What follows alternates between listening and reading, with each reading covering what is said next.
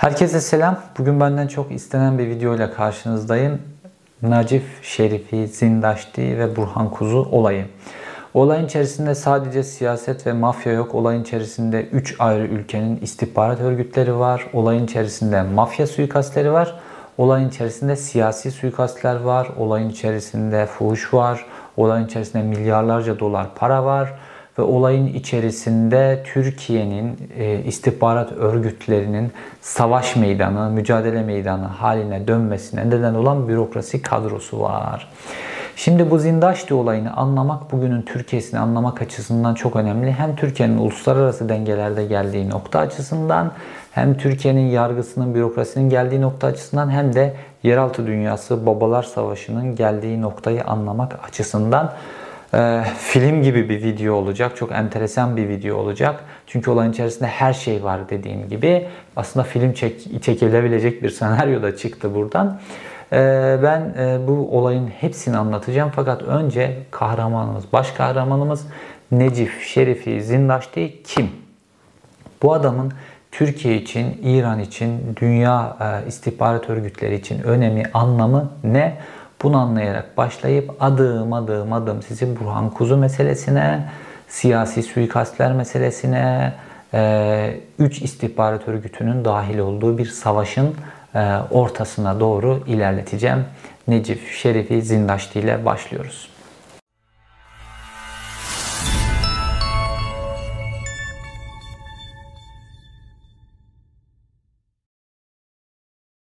Naci Şerifi Zindaşti ya da Naci Zindaşti e, dediğimiz kişi 1974 yılında İran'da doğuyor. Kürt bir aşiretin içerisinde ve daha çok küçük yaşlardayken babası, amcası, akrabalarından bir kısmı Kürt oldukları için siyasi meselelerden dolayı İran'da idam ediliyorlar. Zindaşti işte Türkiye ile İran sınırındaki bir köyde biliyorsunuz bu o, oradaki bazı köyler, bazı bölgeler eroin uyuşturucu esrar ticareti için kullanılan bölgeler. Çünkü Afganistan, İran, Türkiye rotası en güçlü rotalardan bir tanesi. Ve Zindaşti'de yetim bir çocuk olarak bu işlere bulaşıyor ve daha 20 yaşındayken iki tane arkadaşıyla beraber tutuklanıp cezaevine konuyor. Bu iki arkadaşı daha sonra e, kader birliği yapacağı, sonra da ikisini de öldürmekle suçlanacağı iki arkadaş. Bunlara birazdan geleceğiz. Fakat Zindaşti bu suçun cezası idam İran'da uyuşturucudan yakalanmak. Normalde bu rotada olduğu için İran aslında devlet olarak da yol veriyor bu işler ama zaman zaman da çeşitli gruplara operasyon yapıyor. Zindaşti de bu operasyonlardan birisine tutuluyor. Neyse bir biçimde cezaevinden iki arkadaşıyla birlikte kaçıyorlar ve sahte kimliklerle Türkiye'ye geliyorlar. Zindaşti Türkiye'de bu sahte kimliği o kadar uzun süre kullanıyor ki 25 yıl boyunca Bazen yargıda o isimle bazen o isimle yargılandı oluyor. Hatta bu daha sonra kendisine avantaj olarak da dönüyor. Fakat Zindaşti e, Türkiye'ye geldikten sonra daha genç bir çocuk olarak Türkiye'ye geldikten sonra daha sonra işte genç bir çocuk olan, İranlı çocuk olan Rıza Zarrab'ın başka bir şey ifade ettiği gibi Zindaşti de yavaş yavaş bir şey ifade etmeye başlıyor. Bütün bu 25 yıl boyunca ve yeraltı dünyasının içerisinde Zindaşti adım adım büyüyor. Türkiye-İran sınırındaki aşiretinin de gücü sayesinde ve iddialara göre Zindaşti Türkiye'nin hatta esrar eroin meselesinin en büyük baronlarından bir tanesi haline geliyor ve karşısında başka baron tanımaz hale geliyor. Fakat bu karşısındaki başka baronları yok etme metotlarıyla ilgili tartışmalar var. Kimisine göre polise ihbar ederek bazılarını yok etti, kimisine göre e, imha etti. Bunları tartışmalı konular. Fakat 2007 yılına kadar Zindaşti'nin zaman zaman polisle, yargıyla mesele başı derde girse de 2007 yılında ciddi bir uyuşturucu suçlamasıyla başka suçlamalar da var içerisinde. Zindaşti tutuklanıyor. Fakat Zindaşti diyor ki ben diyor aslında diyor bu yakalanan uyuşturucuyu ben ihbar ettim. Fakat olayı getirip çünkü bu e, iki kişi e, bu mafya grubu e, Çetin Koç ve İlhan Ungan, Ungan kardeşler, Orhan Ungan ya da Orhan Ünhan kardeşler de deniyor bunlara. Bunları aslında ben ihbar ettim fakat bunları getirip çorabı tersten benim başımı ördüler. Çünkü bunlar iki tane hakim var ayarladıkları onlarla çalışıyorlar diye iddiada bulunuyor. Fakat araştırmada bakılıyor ki bu ihbar aslında e, operasyon olduktan sonra geldiği anlaşılıyor vesaire. Neyse burası detay. Ve cezaevine giriyor. Cezaevine girdikten sonra tabii karşı mafya grubunu suçluyor. E, Ünhan kardeşleri ve onların avukatlarına bir mektup gönderiyor. Ve mektupta diyor ki e, işte biliyorum diyor iki hakimin ismini veriyor. Siz bu iki hakimle bu olayı benim üzerime yıkmaya çalışıyorsunuz. Bu iki hakimle menfaat ilişkileriniz var falan diyor.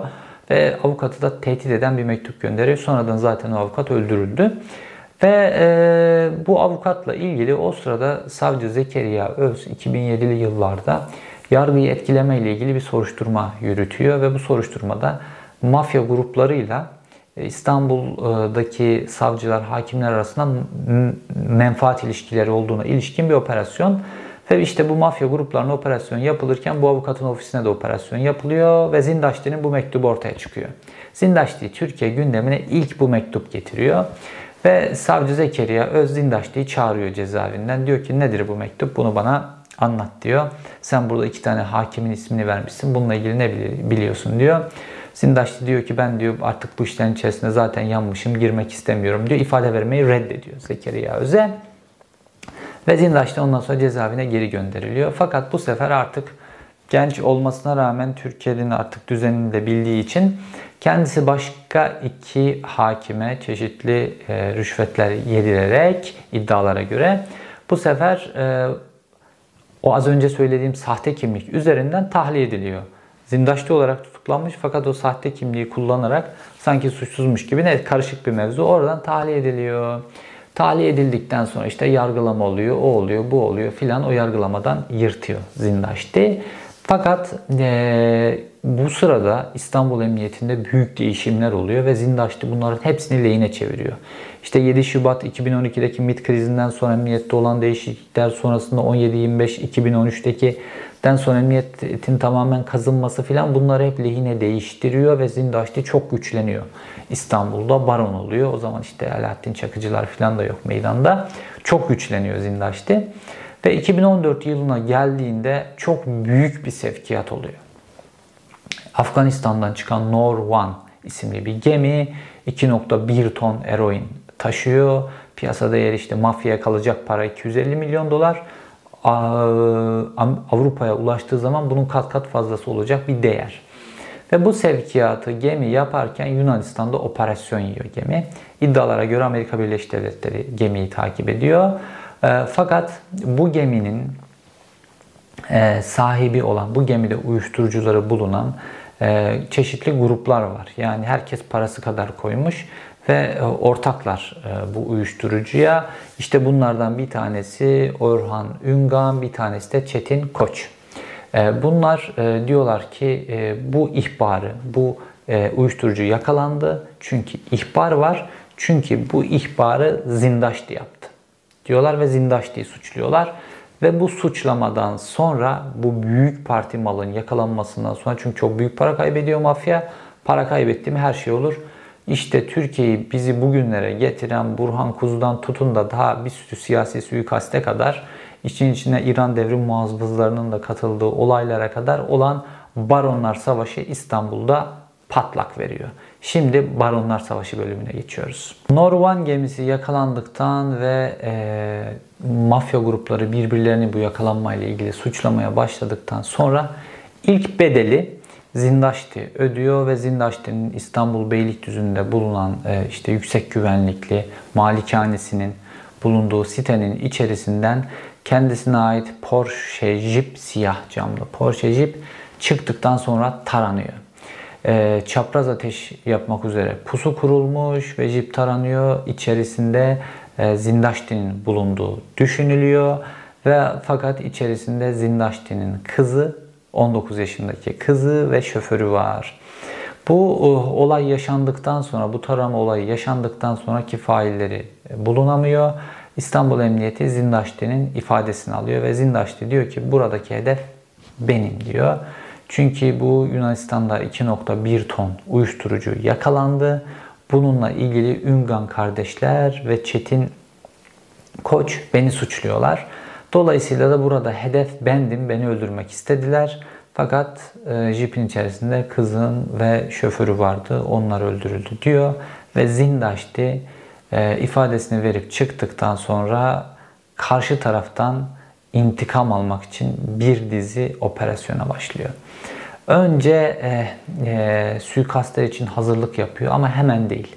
Çok böyle detaylı hazırlıklar yapılıyor. Birkaç yıl sürecek. 2014'ten 2018'e kadar sürecek bir dizi suikastler zinciri hesaplanıyor.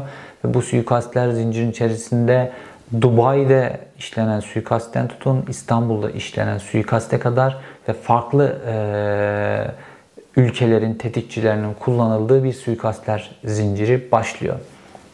İşte İlhan Üngan öldürülüyor.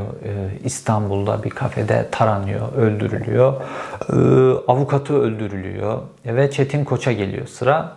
Çetin Koç'a sıra geldiğinde Çetin Koç tabi Zindaşti'nin çok e, ciddi olduğunu ve hepsini temizleyeceğini bildiği için Çetin Koç Dubai'ye kaçıyor. Ki Çetin Koç e, Zindaşti ile birlikte İran'da daha 20'li yaşlarda tutuklanan ve Zindaşti ile birlikte Türkiye'ye e, kaçan cezaevinden e, kaçıp sonra da Türkiye'ye geçen kişi yani Zindaşti'nin aslında arkadaşı. E, ve Dubai'ye gidiyor.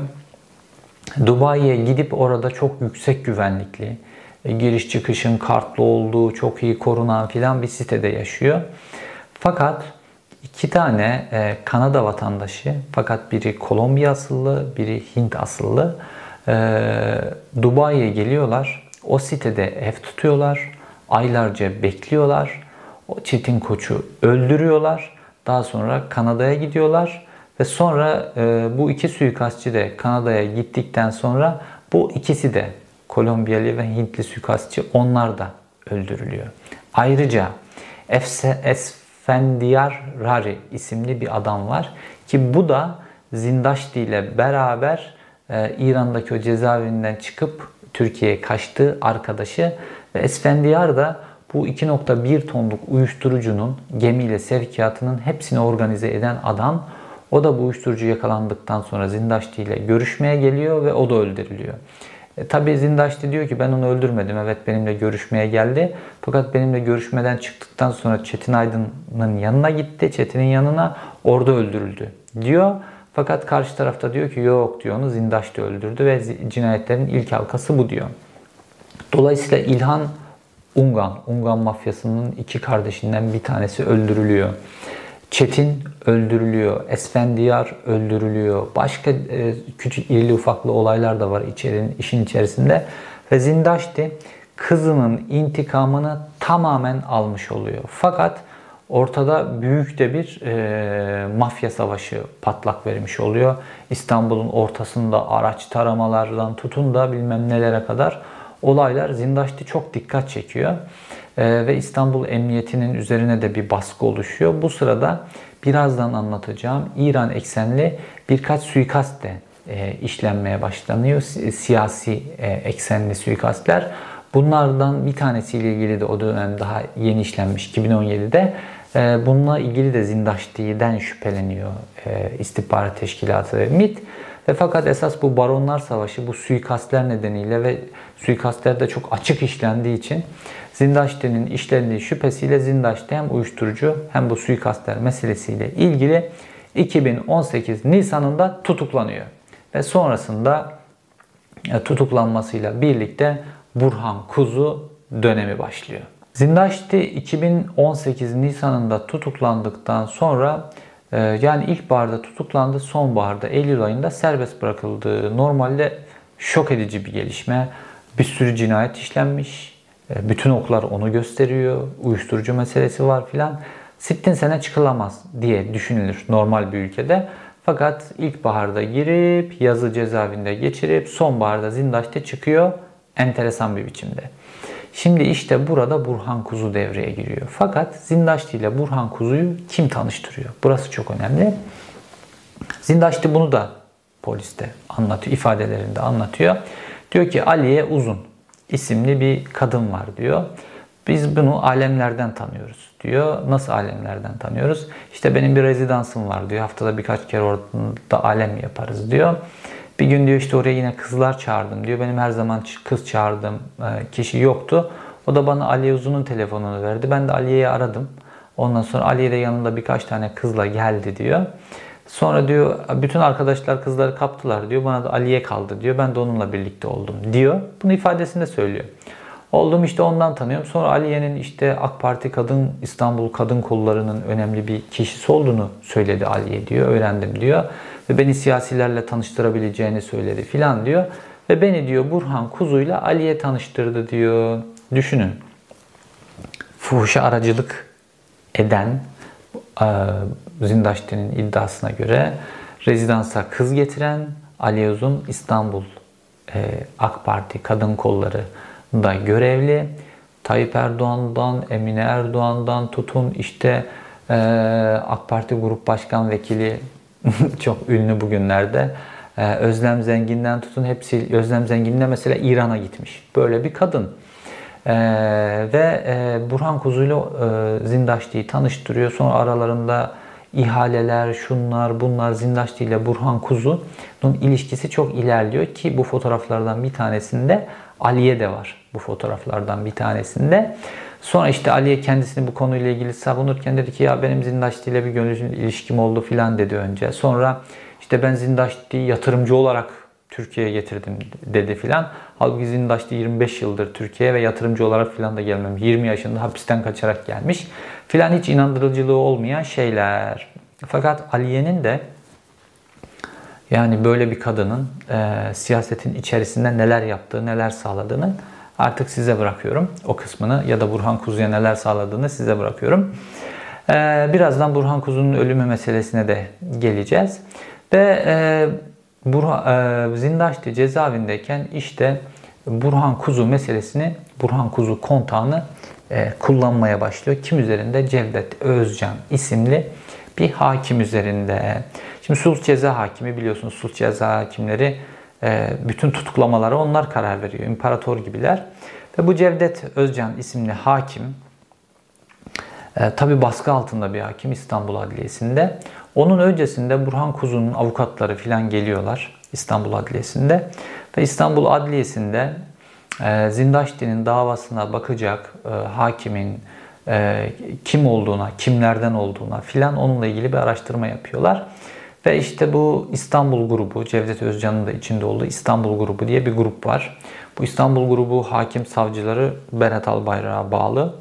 Bunlar işte ne Adalet Bakanlığı tanır, ne Anayasa Mahkemesi tanırlar, ne Yargıtay tanırlar. Hiçbirisinin kararlarını, bozma kararlarını uygulamazlar. Operasyonel hakimler bunlar böyle. HDP'lilerin davalarına da bunlar bakarlar. Kritik 15 Temmuz davalarına da bunlar bakarlar. Gezi davasına da bunlar. Osman Kavala davasına da bunlar. Ee, Selahattin Demirtaş davasına da bunlar. Böyle operasyonel bir ekip bu İstanbul grubu. Ve bu İstanbul grubundan olduğunu öğreniyor. Herhalde Burhan Kuzu da rahatlıyor. Fakat Zindaşti'nin cinayetler, şunlar olaylar o kadar net ki bu Cevdet Özcan isimli savcı başka e, hakim e, savcıları ziyaret ediyor.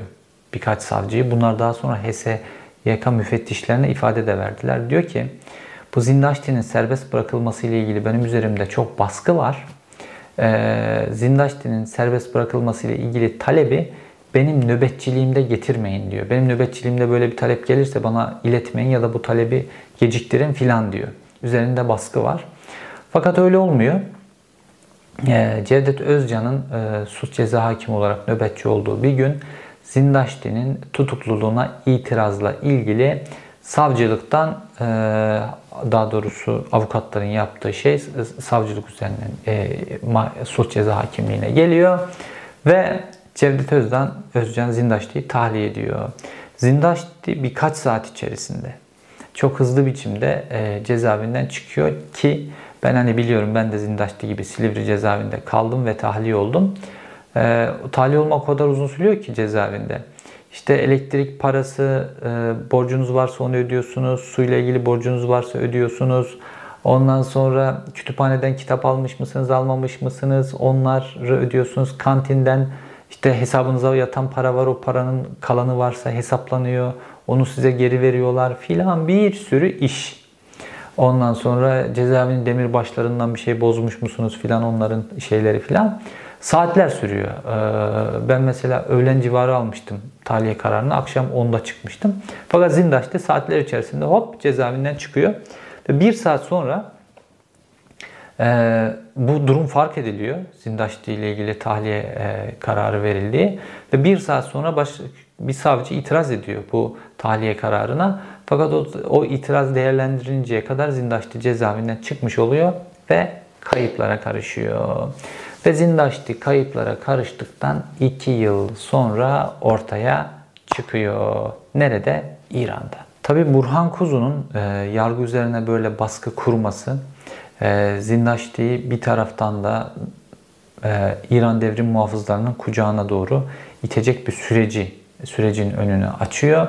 Çünkü e, daha sonra HSK müfettişlerinin HSK müfettişlerinin de raporlarına geçen biçimde e, Zindaşti'yi serbest bırakan e, hakim ve bir tane 10 TL veriliyor. Ve bu 10 TL ile kapalı çarşıya gidiyor. Seri numarası daha önce kapalı çarşıda şifre olarak alınmış. Bu 10 TL'yi kapalı çarşıda bir kuyumcuya veriyor. Kuyumcu da ona 3,5 milyon dolar veriyor. İddialar böyle. Fakat bu hakimi açığa filan almadılar. İstanbul grubundan birisi olduğu için başka göreve başka göreve gönderdiler. Erzurum'a filan gönderdiler. Öyle devam etti. Ee, bu Ali Uzun da işte AKP için önemli birisi. Hatırlarsınız Trump tavırdan böyle devasa boyutta Trump tavırın 35. katından bir Tayyip Erdoğan posteri indiren kadın filan diye gündeme gelmişti. Bütün önemli toplantılarda Tayyip Erdoğan'ın Emin Erdoğan'ın yanına kadar girebilen filan böyle bir tip. Ee, ve fakat sonra Zindaşti'nin serbest bırakılmasından sonra Zindaşti soluğu İran'da alıyor ve Türkiye'nin prestijini de Milli İstihbarat Teşkilatı'nın prestijini de yerle bir edecek bazı gelişmeler yaşanıyor ve bunların temel müsebbiplerinden birisi de Burhan Kuzu oluyor. Zindaşti 2020 e, yılında 12 Eylül'de bir videoyla tekrar ortaya çıktı. 2018 yılında dediğim gibi bu şekilde Burhan Kuzu'nun araya girmesiyle serbest bırakılmıştı. 2020'de ortaya çıktı. 2020'de nasıl ortaya çıktı? Annesinin cenazesinde işte bir konvoy görüntüsü yayınlandı. Böyle işte annesinin cenazesine gelen araçlar kilometrelerce konvoy. Görkemli bir cenaze töreni ve Zindaşti'ye geliyor. Herkes başsağlığı dileklerini iletiyor. Ve ondan sonra Zindaşti'nin yanında o sırada e, hücum yelekli, kalaşnikovlu bir genç bir çocuk gözüküyor. Bu genç çocuğun kim olduğu önemli. Bunu birazdan anlatacağım. Ve Zindaşti artık öğreniyoruz. Resmen artık biliyoruz ki Zindaşti İran'da. Şimdi Zindaşti'nin İran'da olması demek neden önemli? Çünkü Zindaşti idam cezasıyla yargılanırken cezaevinden kaçarak İran Türkiye'ye gelmişti. Fakat şimdi de Türkiye'de ceza alacağı cezadan kaçarak İran'a gitti. Fakat İran geçmişteki hiçbir şeyi uygulamadığı gibi Zindaşti'ye bir koruma sağladı. Neden? Türkiye'de yaptıracakları operasyonlarla ilgili kullanacakları için. Şimdi olayın siyasi suikastler bölümüne geliyoruz. Zindaşti'nin ortaya çıktığı bu videonun üzerinde 12 Eylül 2020'de ortaya çıktığı bu videonun üzerinden daha bir ay bile geçmeden 9 Ekim'de Türkiye'de önemli bir İranlı muhalif kaçırıldı. Bu kişi Arap Mücadele Hareketi'nin e, sembol isimlerinden bir tanesi, temsilcisi. İsveç yıllar önce İran'dan kaçmış, İsveç vatandaşlığına geçmiş, siyasi kimliğiyle bilinen bir kişi. Habib Farajullah Cihab isimli bir kişi ve Ekim ayında, Ekim 2020'de İstanbul'da kaçırılıyor ve buna bir tuzak kuruluyor. Bu tuzağın detaylarına birazdan geleceğim. İstanbul'da fakat İstanbul'dan kaçırıldıktan sonra önce Van'a, oradan da İran'a götürülüyor. Bunu nereden biliyoruz? İran medyasında hakkında çıkartılan, İran'a getirildiği ile ilgili çıkartılan haberlerle ilgili. Şimdi bu e, olayla ilgili Türkiye doğrudan Zindaşti ve adamlarını suçladı ve dedi ki işte İran adına ajanlık yaparak Zindaşti'nin ekibi bu adamı kaçırdılar dedi. Yani Türkiye'de bir İsveç vatandaşı ve dünyada aktivist olarak İranlı muhalif olarak bilinen bir kişi Türkiye'de kaçırıldı. Şimdi zaten Kaşıkçı cinayetinden Suudi Arabistan gelip Suudi Arabistan gibi bir ülke gelip İstanbul'da Kaşıkçı cinayetini işliyor. Türkiye böyle operasyon sahasına dönmüş. Gelen geçen operasyon yapıyor. Rusya geliyor Çeçenleri öldürüyor burada. Suudi Arabistan geliyor Kaşıkçı'yı paramparça ediyor filan. Ondan sonra İran geliyor kendi muhalifini İsveç'te yaşayan muhalifi İstanbul'a geliyor. İstanbul'dan hop onu alıp paketleyip götürüyor filan. Böyle operasyon sahasına dönüşüyor. Fakat biz bunu 9 Ekim 2020'deki işte Cahap e, olayıyla biliyoruz. Fakat aslında Zindaşti'nin ismi geçen daha önceki olaylar da var. Kamuoyundan mümkün olduğunca gizlenen başka siyasi suikastler, başka siyasi operasyonlar. Bir yıl öncesinde 14 Kasım 2019'da Mesut Molavi Vardanjani isimli bir bilim adamı e, Türkiye'de İstanbul'da suikaste uğradı. Bu kişi daha önce işte İran'ın Siber Güvenlik Bakanlığı'nda çalışmış, işte İran Kudüs gücüyle, Kudüs gücü ordusu ile ilgili pek çok şey bilen bir isim. Ve 2018 yılında İran'dan kaçarak Türkiye'ye geliyor, sığınıyor ve bir yıl sonra Türkiye'de suikaste kurban gidiyor. Ki bu kişi Black Box diye bir e, Telegram hesabı yürütüyor. Ayrıca bazı sosyal medya hesapları yürütüyor. Ve bunlar üzerinden İran Kudüs gücü içerisinde, İran devlet bürokrasi içerisindeki büyük yolsuzluklarla ilgili paylaşımlar yapılıyor. Ve çok etkili e, İran muhalifleri içerisinde ve bu faaliyetlerini Türkiye'de yaparken suikaste kurban gidiyor. Bu suikastle ilgili şimdi Milli İstihbarat Teşkilatı yine Zindaşti'yi suçluyor ki Zindaşti 2018'de kaçmasına rağmen Türkiye'den 2019'da böyle bir operasyona imza atacak kadar Türkiye'de kolları var ve işte İran'ın koruması altında e, ki faturayı bu şekilde ödediği iddia ediyor. Fakat tek suikast mu onun daha öncesinde başka ve yine çok önemli bir suikast daha var. Saat Karimian isimli bir e, medya grubu sahibi bir kişi Gem TV isimli içerisinde birkaç tane televizyonun bulunduğu bir e, grup ve Kasım 2017'de e, Türkiye'de suikaste uğruyor Karimani e, ve e, normalde etkili bir isim. Neden etkili? İşte Kürtçe, Arapça, Farsça yayın yapan televizyon kanalları var. Uydudan izleniyor. İran'da en çok izlenen uydu kanallarından bazıları bunlar. E, ve İran İngiliz vatandaşı. Aynı zamanda o da işte İngiltere'ye gitmiş zamanında İngiliz vatandaşı olmuş. Fakat bu işte Gem TV filan bunları Türkiye üzerinden yönetiyor. Sürekli neredeyse Türkiye'de ve İran'da işte devrim yasaları aleyhine yayın yapmak filan nedeniyle 6 yıl hapis cezası bulunan bir kişi ve bu kişi de İstanbul'da suikaste uğruyor. Ve bu suikastle ilgili de 2017'de yapılan bu suikastle ilgili de Zindaşti grubu şimdi Milli İstihbarat Teşkilatı tarafından suçlanıyor. Bununla ilgili bazı deliller var.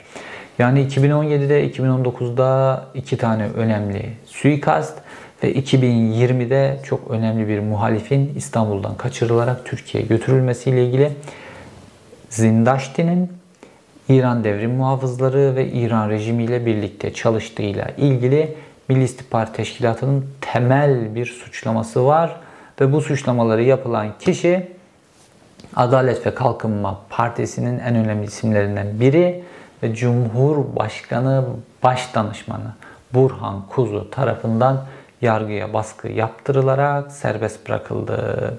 Şimdi gelelim son kaçırma olayı ve Milli İstihbarat Teşkilatı'nın buna gösterdiği reaksiyon ve başlattığı karşı operasyonla ilgili detaylara ve olayın Amerika Birleşik Devletleri yönüne. İsveç vatandaşı İranlı muhalif, İranlı Arap muhalif Habib Cihab'ın 9 Ekim'de kaçırılmasından 5 gün sonra artık bardağı taşıran nokta herhalde Milli İstihbarat Teşkilatı bir operasyon gerçekleştirdi 14 Ekim'de. Bu operasyon aslında bakarsanız illegal bir operasyon. Çünkü Bahtiyar Fırat isimli e, az önce söylediğim e, Zindaşti'nin cenazesinde hücum yelekli elinde otomatik tüfek olan kişi Bahtiyar Fırat. E, Türkiye Cumhuriyeti vatandaşı ama sürekli İran'a Zindaşti'nin yanına gidiyor geliyor ve yeğeni e, olduğu söyleniyor ve do dolayısıyla akrabası olduğu söyleniyor. Ve dolayısıyla aynı aşirettenler ve iddialara göre Zindaşti'nin Türkiye'deki organizasyonunu yönetmeye devam eden kişi.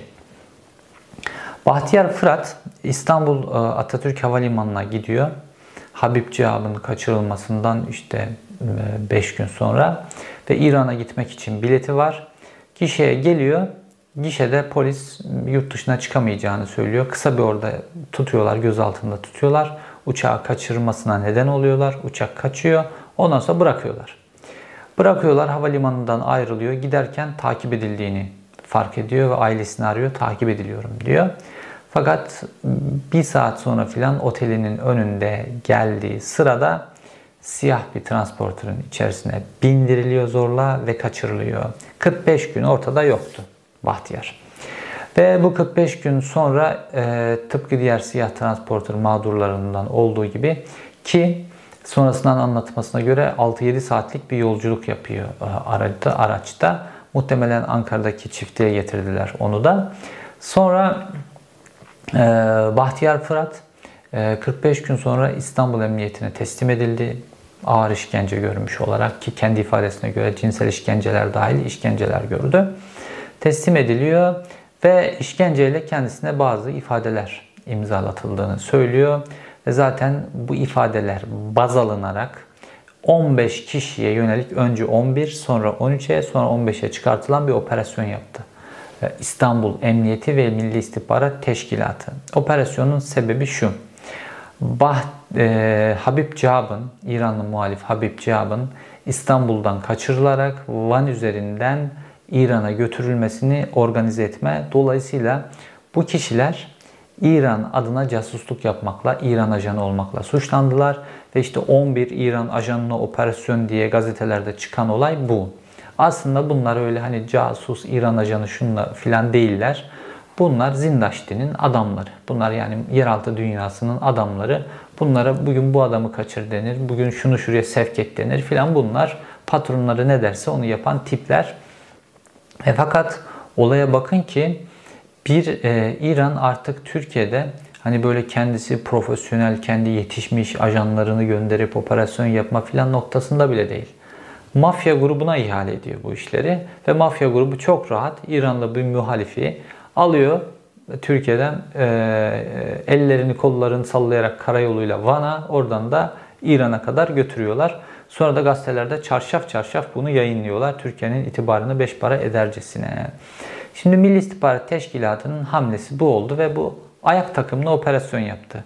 Fakat buna buna karşı bu bir örtülü operasyondu. Bir mafya grubunu kullanarak e, devrim muhafızlarının yaptığı bir operasyondu. Buna aynı şekilde reaksiyon gösterecek İran topraklarında bir operasyonun yapılması gerekiyordu. Bu re refleksi göstermek yerine buradaki ayak takımına yönelik bir operasyon yapıldı. Fakat bu operasyondan sonra şöyle enteresan bir şey oldu. Washington Post'ta MIT'in bu operasyonunu öven böyle uzun bir yazı çıktı. Ve bu yazı çıkınca işte bu dikkat çekici bir şey. Ve sonrasını işte baktığımızda işte bu dünyayı bilen, istihbarat dünyasını bilen haber kaynaklarına göre bu operasyonu Amerika Birleşik Devletleri istedi. Yani Türkiye'de böyle İranlı muhaliflerin suikaste uğraması, kaçırılması Amerika Birleşik Devletleri dur dedi. Normalde Trump döneminde gerçekleşen bu iki suikast Trump bunlarla çok ilgilenmiyordu.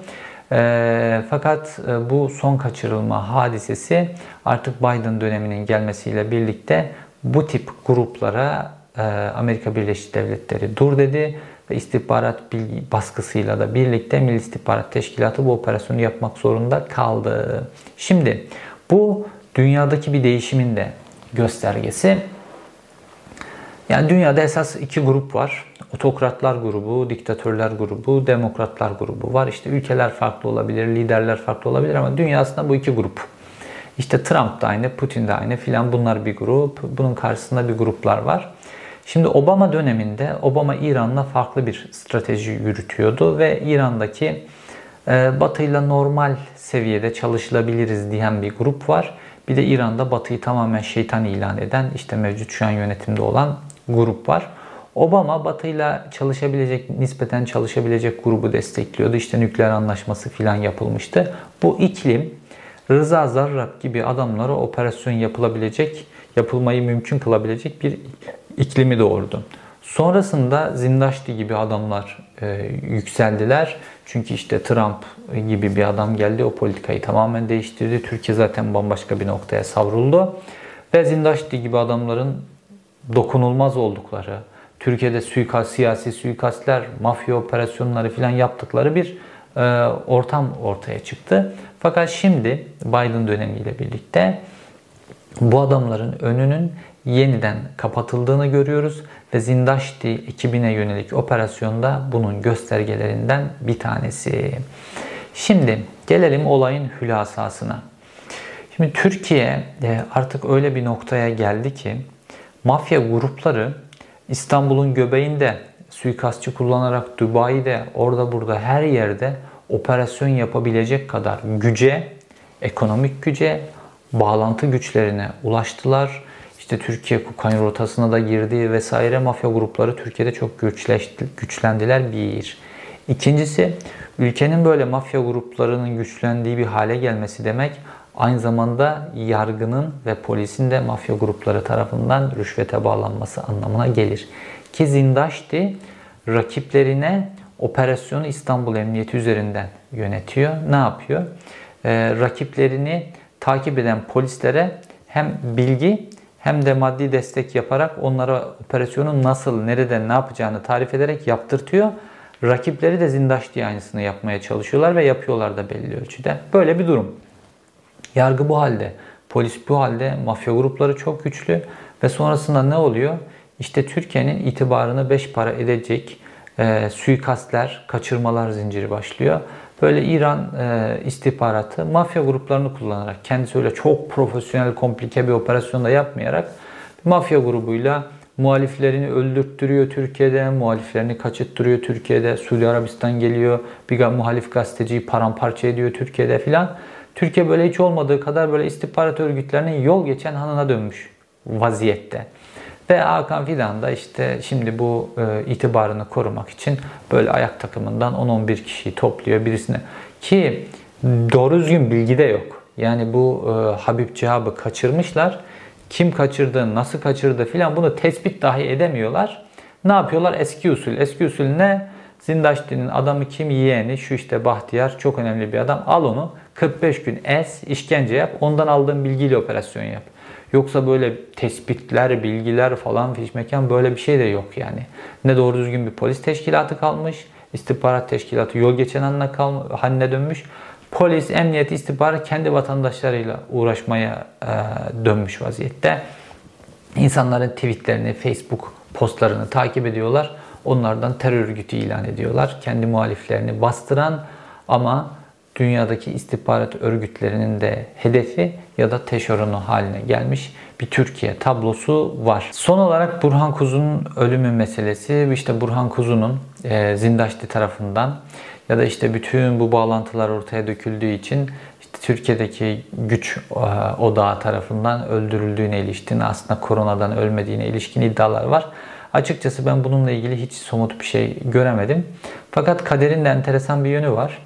Burhan Kuzu hep böyle kendisini anayasa profesörü, hukukçu falan filan böyle saygın olarak tanıtıyordu ama insanların böyle gerçek yüzleri ortaya çıkmadan e, ölmedikleri de bir dünya düzeni var, bir adalet düzeni var.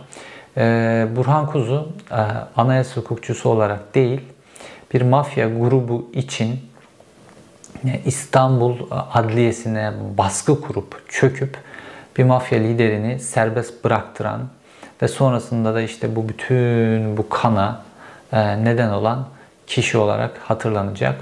Bu onun koronadan mı, suikastten mi öldüğünden daha önemli bir şey bence. İzlediğiniz için teşekkür ederim. Uzun bir video oldu. Fakat çok önemli detaylar vardı. O yüzden biraz uzadı.